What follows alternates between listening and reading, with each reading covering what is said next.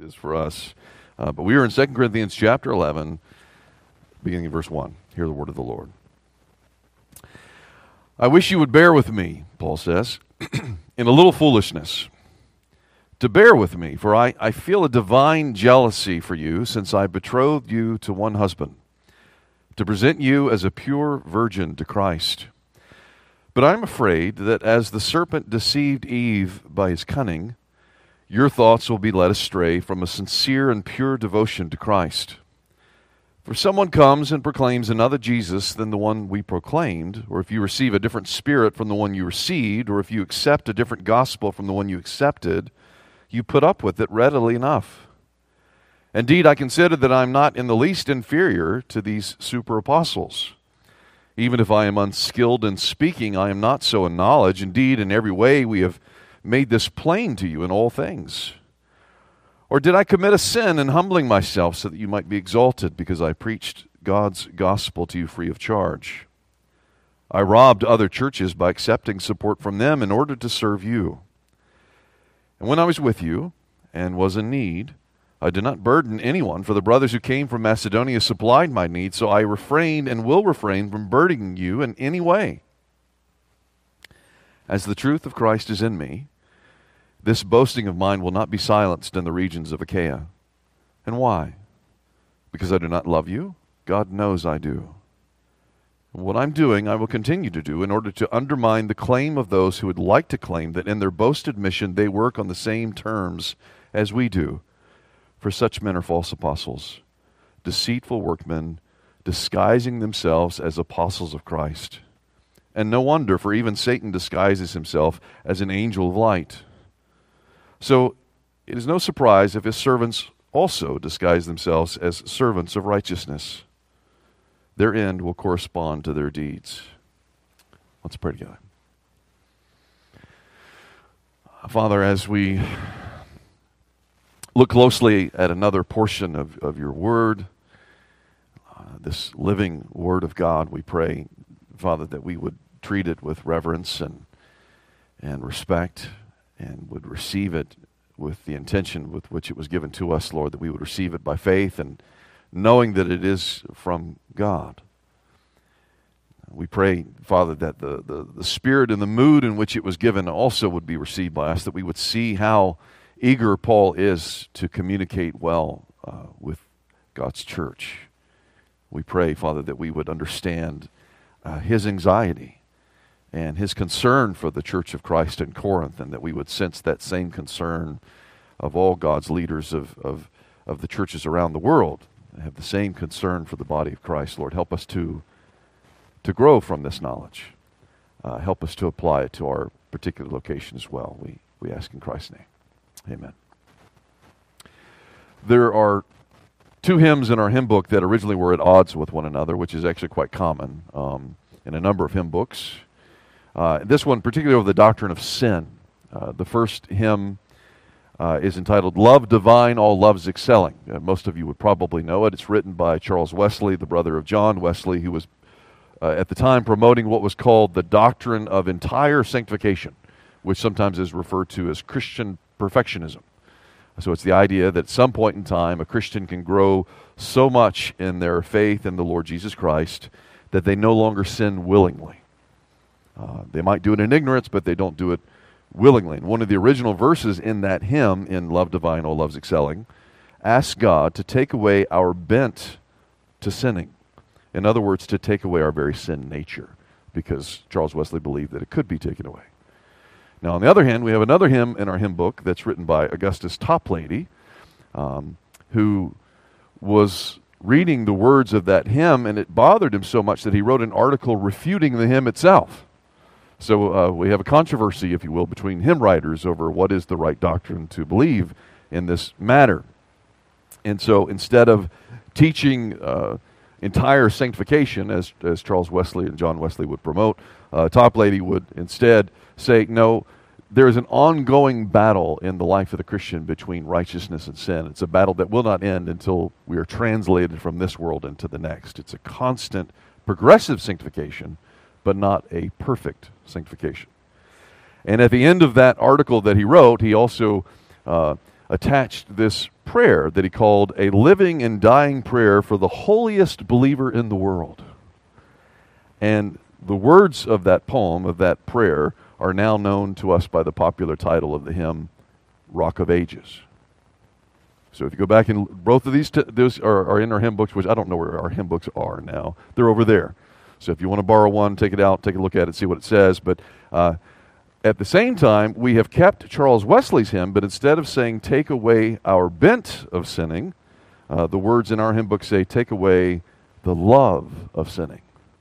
For there is a difference between the two. In other words, we're saying as we grow in our faith, we should hate our sin more and more, love the righteousness of Christ more and more, and be able to go to battle against it based upon what the Spirit of God is doing in our lives. But this is what you might call a an intra-church argument, right? You have some who might believe it one way, you might have others that might believe it in the other.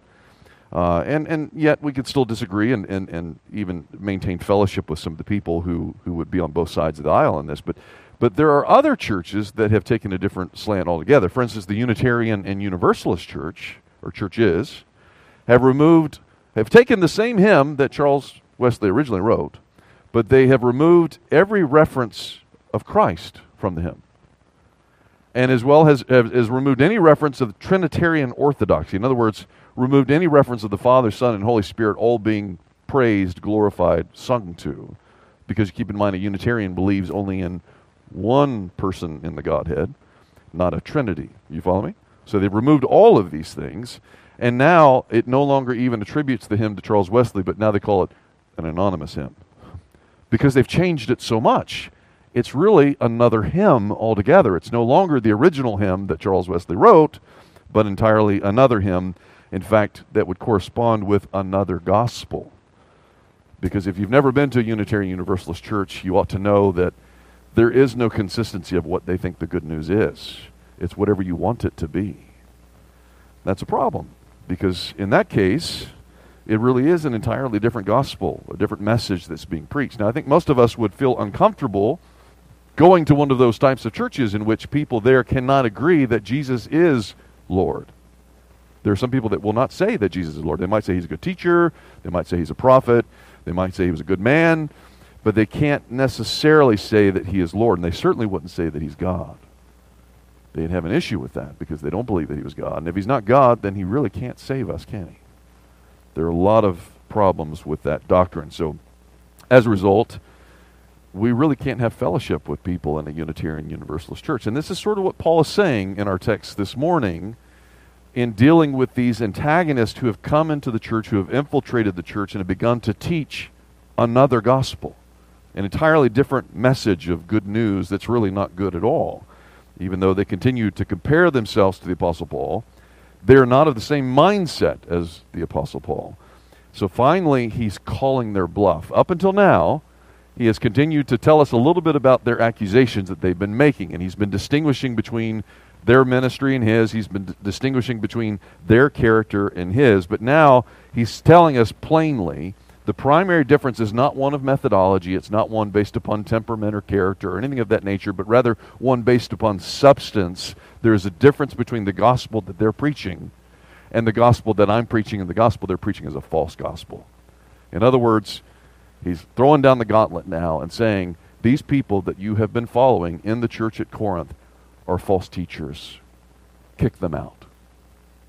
He's finally got to the point where he's, he's saying this. It, it, it's, um, he's been building up to this argument throughout this second epistle. But in, in 1923, there's a very prominent, popular book that was written by a, a man who was uh, in the uh, what founded the OPC Church, the Orthodox Presbyterian Church. His name is J. Gresham Machen, and in that book, he basically was was pitting the differences between the gospel that was being preached in the conservative churches of his day with the gospel that was being preached in the liberal churches of that same day. And in the end, he didn't title the book Conservatism versus Liberalism.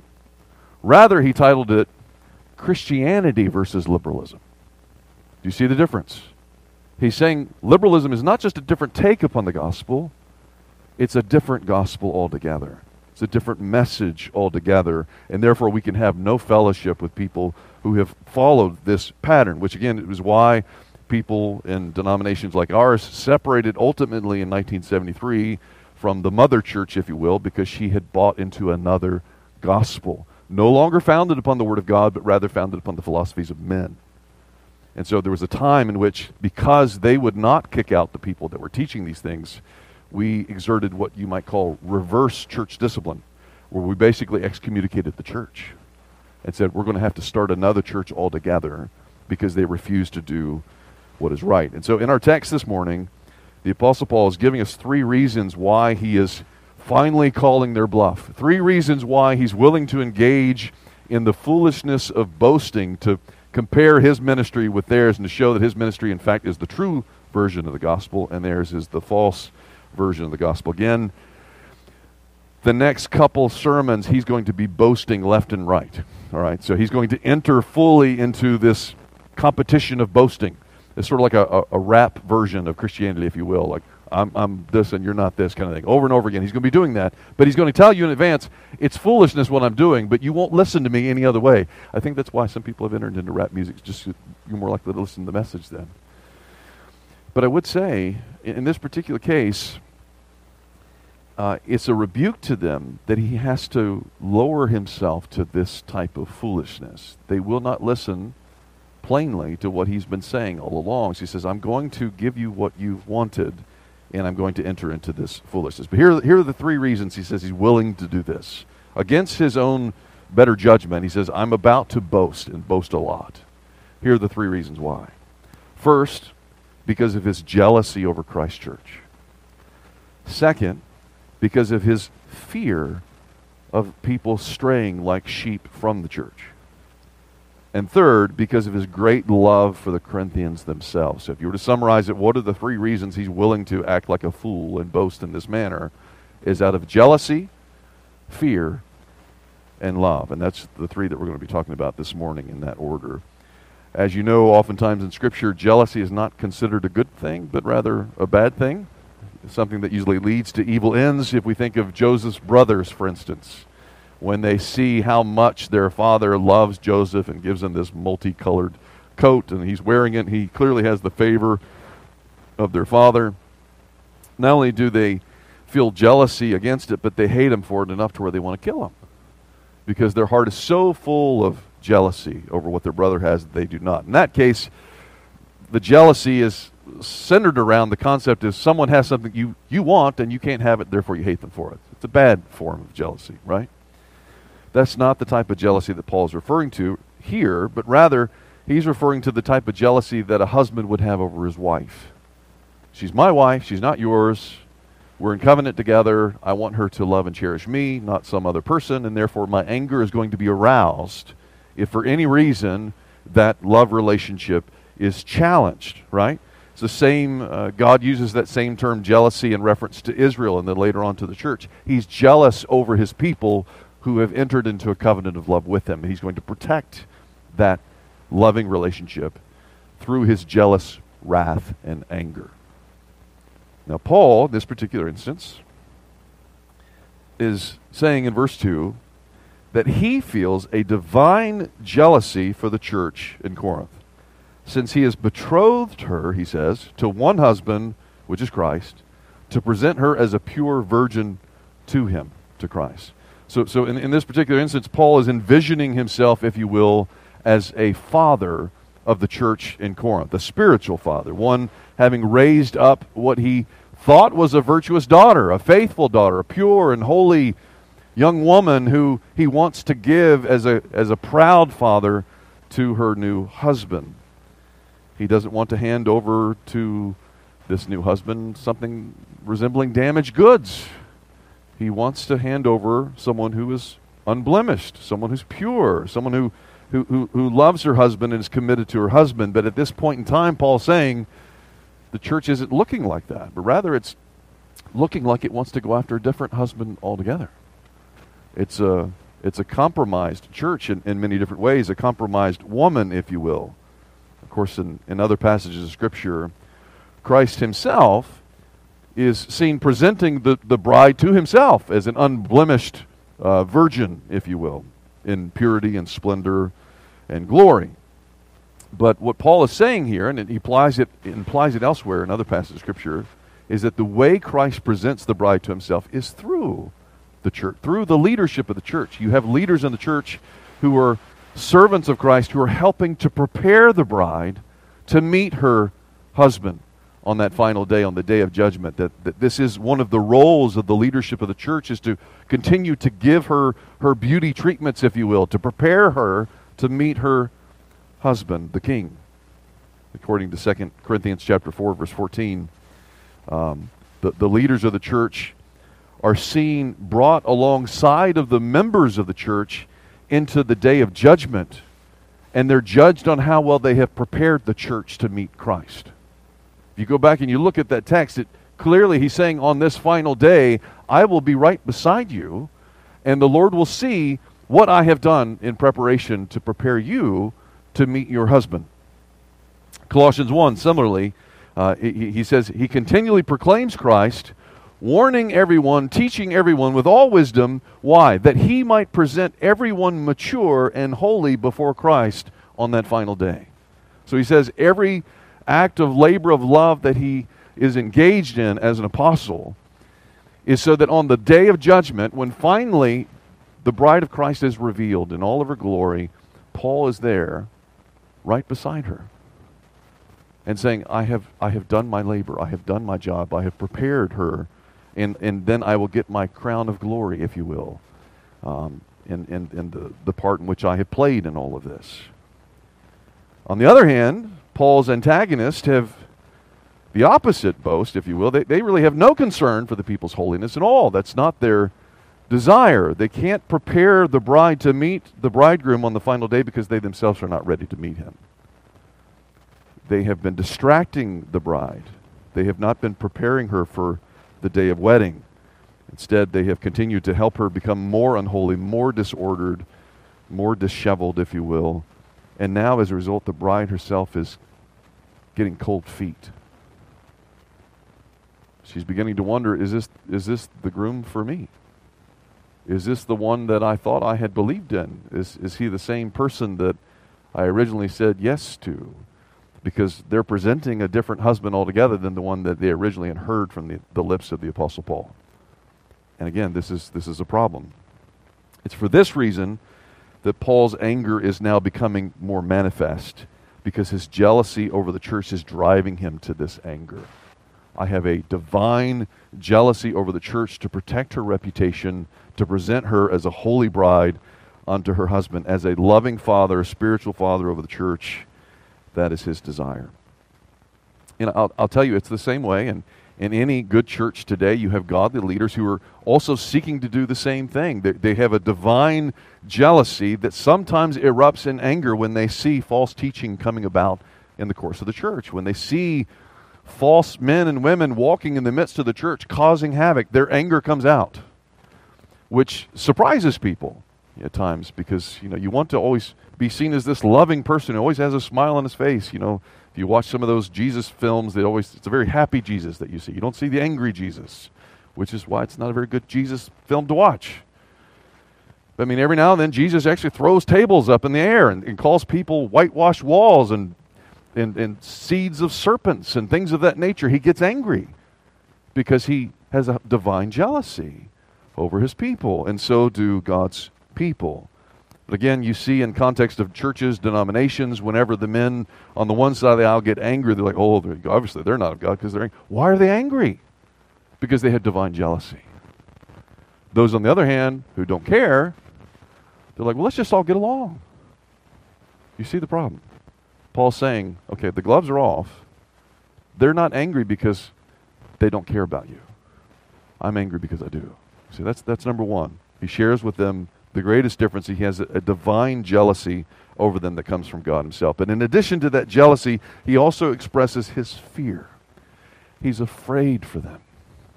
Some of the members in the church in Corinth seem to be like sheep who are going astray. They're turning away from the shepherd of their souls and they're doing it through wolves in sheep's clothing who have come and presented themselves as shepherds who are not true shepherds. Course, he, he's still using the imagery of the bride of Christ, but sort of mixing metaphors at times. Here, uh, Paul is actually hearkening back to the first bride that we see in Scripture in the Garden of Eden. He's now looking at Eve, the first woman who was given over to the Lord, if you will, but now we see a false teacher has come into the garden and has begun to tell her lies and has been webbing his webs of deceit. And she is listening to him and is turning away from her Lord. Verse 3, Paul says, I am afraid that as the serpent deceived Eve by his coming, your thoughts will also be led astray from a sincere and pure devotion to Christ. You know, it's not often what uh, you don't see many times where Paul expresses fear. In fact, it's very rare that you see this in Scripture. Most of the time, he's very confident in the things that he's saying, but in this particular instance, he's expressing great fear over the church. He does the same thing in Galatians, for those of you who are in the small groups this last year and we're studying Galatians together. In the fourth chapter of that epistle, Paul had shared that he was afraid that he had labored over that church in vain. He was afraid that everything that he had done was futile because they were all turning away from the gospel to another gospel altogether. And now he's beginning to express the same concerns with some of the church here at Corinth. It's interesting. I, I, really I can't say that I've expressed a lot of fear in my 20 some years of ministry, but I remember the times in which I have.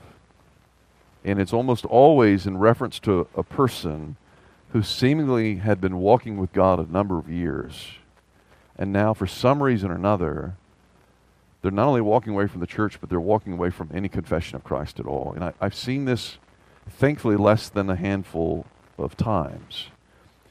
But in those particular moments, I've met with those people and have shared with them, I'm afraid for your soul. I'm deeply afraid because what you're saying does not reflect anything that you said before. And in most situations in which that has occurred, the hardest part has been those that I have shared that with still did not listen to what I was saying. And, and I was thinking, you know, when the Apostle Paul tells a church, I'm afraid for you, you would think, okay, maybe I should open up my ears now. When an apostle says, I'm afraid you're going in the wrong direction, it's the same way in the church today.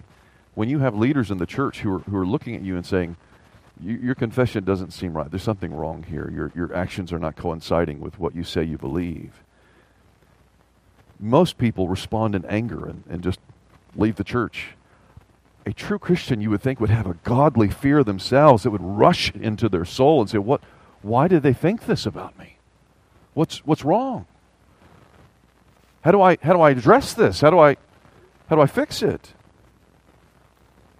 So again, Paul is, is, saying there's at one time you, you seemed like you were on track, but but now you, you've gone off the tracks altogether. He uses the language of again of a, of a woman who has a sincere and pure devotion to Christ, seemingly at one time, but now has no desire for him, no desire to follow him, no desire to to be with him, if you will.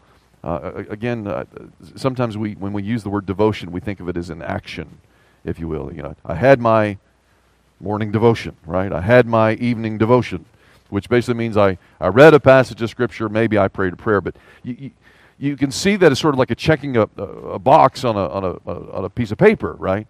Uh, I went through the motions, I did my actions, I have devoted myself to Christ, but have I? The, the question is just because I read a passage of scripture where I was really thinking about other things other than God's word, and then I prayed the same rote prayer that I prayed many times before. I'm really not engaging in what I'm saying. Am I really devoting myself to Christ? There are times in which I think all of us can say we've had, or many of us that can say, we've had sweet fellowship with Christ. But there are also times in which we've been very dry and the well has been without water, if you will, and we've gone and, Lord, what's wrong with me? Why do I not feel anything anymore? Why do I not love you in this way at all anymore? What's, what's going on? If someone stays in that position long, it's a dangerous place to be. So he's saying some of you have been there. You've, you've had what seemingly was a, a, a very early courtship with Christ, if you will, but now something is no longer there. You've lost your first love. And according to the book of Revelation, he said you need to go back and do the things that you did at first. Go back to that sweet time of fellowship. And if it means that you're begging for it, again, go back to the Lord to know Him. But when someone gets to the point where they've not only not had that time of fellowship with Him and not met with Him regularly, but now got to the point where it's not even something they remember that they did because it's been so long since they've known Christ and loved Christ and the Word of God has thrilled them and the, the time they've spent in prayer has been truly edifying to them.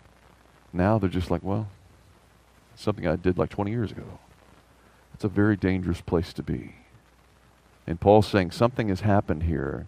You once loved Christ, but now I don't know. I'm very afraid for you. You ought to pay attention when Paul says something like that. You ought to pay attention when the leaders of the church say something like that to you. Even what I'm doing right now as a part of the preaching of God's word is to prick your ears to see is this something that maybe might be applied to you as well these uh, members were willing to entertain false teachers just as Eve was willing to entertain the words of Satan in the Garden of Eden. Paul says, verse 4 If someone comes and proclaims another Jesus than the one we proclaimed, or if you receive a different spirit from the one you received, or if you accept a different gospel from the one you accepted, you put up with it readily enough. In other words, you haven't been taking captive every thought to Christ. You haven't been destroying strongholds, says I've taught you to. You haven't been fighting against Satan and against his deceit. But rather, on the other hand, you've really acted like traitors. You've opened the gates and said, Come on in.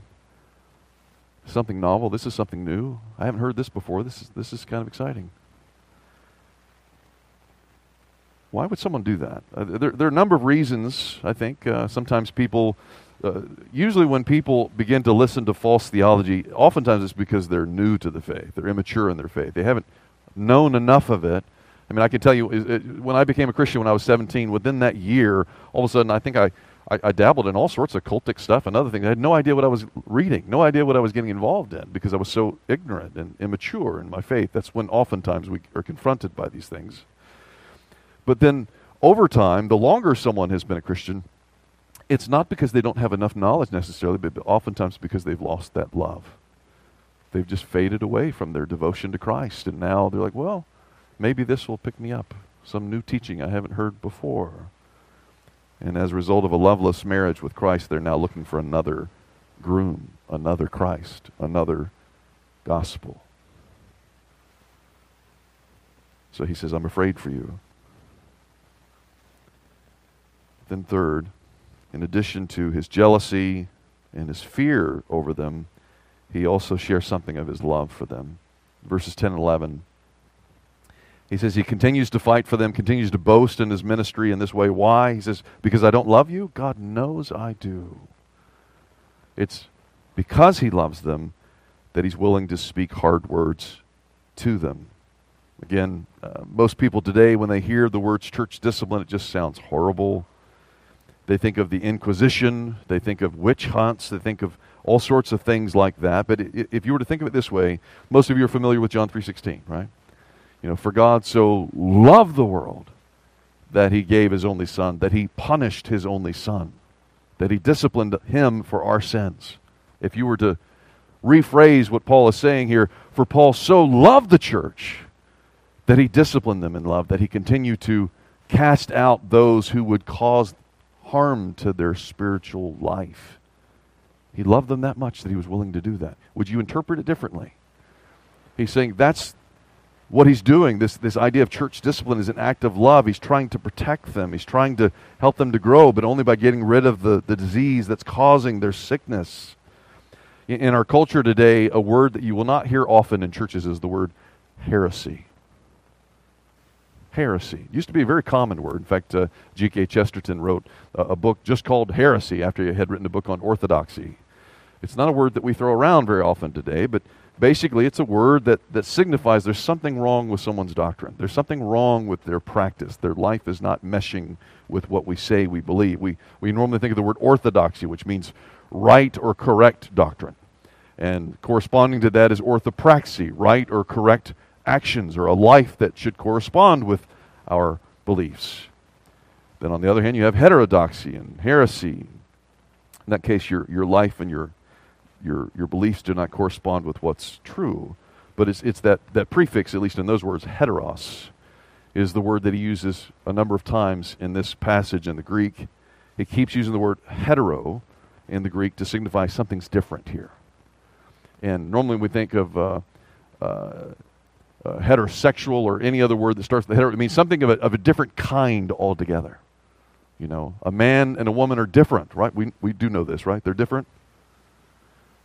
Well, there is in theology and scripture and the church, the people that are in the church should have the same theology. Not always in the particulars, always, but, but at least in who is Christ. What are we centered around? What is important to us? It should be Christ Jesus as Lord. But then when churches have a different gospel, a different spirit, Paul says, that's a, a huge problem within the church. 1 Timothy chapter 4, verse 1, Paul says this In the latter days many will depart from the faith by devoting themselves to deceitful spirits and the teachings of demons through the insincerity of liars and false teachers. This is what Paul means when he says a different spirit. It's not the spirit of Christ through which you're getting your doctrine, but rather through the spirit of demons. A different theology altogether that stands in direct contrast to what we've been told. So, again, uh, David read earlier today from that passage in 2 Samuel 4. These men are, are killing, beheading a man on his bed in his home while he's asleep, and they think that's good news because it's showing their strength. How is this similar to what Paul is facing? Well, the, the, the super apostles that are accusing Paul left and right of being weak and homely and humiliating, they're glorifying in their strength, and they're saying, This is good news. And now Paul's saying, No, that needs to be severed from the church. That's not good news at all. You've misunderstood the gospel. It's evil. That's not good. You need to have nothing to do with that. It's a different spirit. It's a different Christ.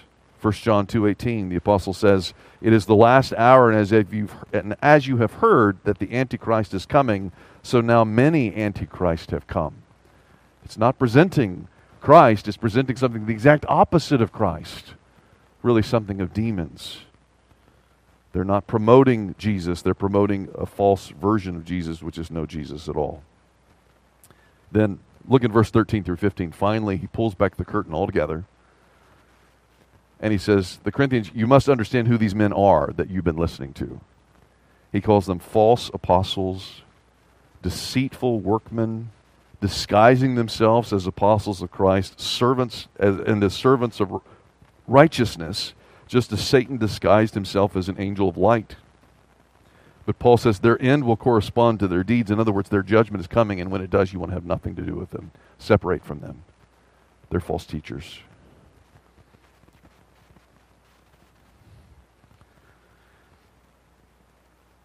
I think it's interesting. The last two presidents that we've had in this country, uh, they both have been accused of colluding with Russia. You notice that? I'm not getting political on you, by the way. But I, th- I, I, I find it fascinating that w- they both have been accused of colluding with Russia, not realizing that our country has become very much like Russia over the years. We've become more socialistic year by year by year, but yet we're not fighting anybody. It's just sort of happening slowly but surely. Um, I, I, tell you, most of the time, it, Satan does not attack the church from the outside. You know, we've never actually had a, a battle with Russia. we've been in war with Russia for how many years now? This Cold War that supposedly was over, then it's back on again. Did we ever fight them? No. Satan doesn't often attack the church from the outside. Because if he does, it just makes the church stronger. The blood of the martyrs is the seed of the church. It continues to get stronger through persecution. Satan's favorite way of attacking the church is through the inside of the church. You have people who come into the church and say, Well, it's not exactly as you were taught before. Let me tell you a different gospel. Let me tell you about a different Christ. And then slowly but surely, you begin to buy this whole new gospel altogether. I tell you, it, it happens very easy in churches to the point where these false apostles that are tolerated, these deceitful workmen are continued to be heard. The church does nothing about it because they don't want to be seen as mean or mean spirited because now they're pointing out someone is teaching something wrong. It's heresy. Can't even use that word anymore. But what happens if you don't do that, if you don't approach it head on and take off the gloves and fight, then what's going to happen? Eventually, what used to be a church of Christ is now, Paul says, and later on, a synagogue of Satan. It's no longer a church, it's a satanic assembly based upon something entirely different. This is what's at stake in the church of Christ in this generation, the next generation, and on and on. This is how often Satan works. And as a result, we need to continue to, through the jealousy over Christ's bride, through the fear of seeing the sheep scattered in every which way, and through the love of God's people, we ought to be able to stand up for the truth and, and throw out those who are teaching falsely.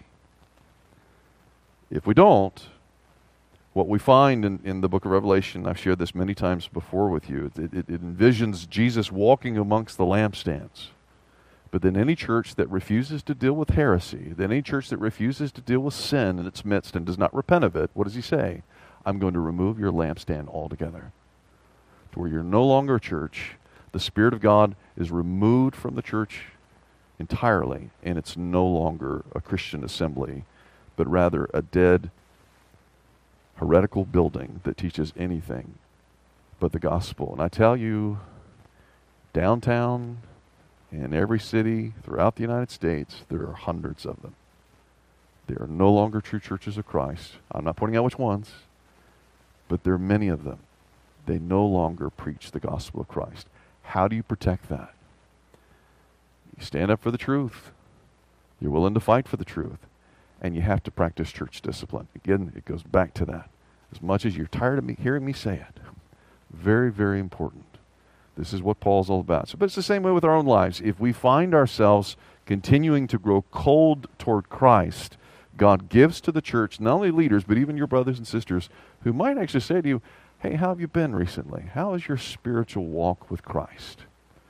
And when you don't have anything to say about it, and you're like, ah, that should bother you. Ask the Lord a fresh falling of the Spirit upon me.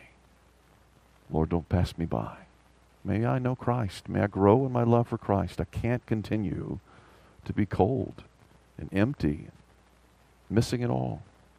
And some of you have never even had that type of relationship with Christ, and I encourage you, come and talk to a Christian in this assembly who knows Christ. They will be happy to share with you how to grow in your faith. It's not just a bunch of facts that you've gained and said, I'm now saved. But now there's a life, a living relationship where you come to know and to love Jesus Christ. That's the norm in a godly church. If that's not you, come talk to one of us who can try to get you more normal. Amen. Let's pray. Father, again, we as we as we hear some of these harder truths and, and even the idea of fighting and the idea of anger and jealousy and fear, all those things that we don't want to think about, uh, they're such a common part of the church of Christ as, as they continue to keep us centered on our Savior, on our Lord Jesus. Lord, help us not to stray from the shepherd of our souls. Lord, help us not to stray from his church. That is the, the, the, the, very church that he's laid down his life for, shed his own blood for. May we continue to know you, to love you, to love the church of Christ, to grow up in our faith, be ready to give a, a testimony and a reason for the hope that we have in our heart. We pray.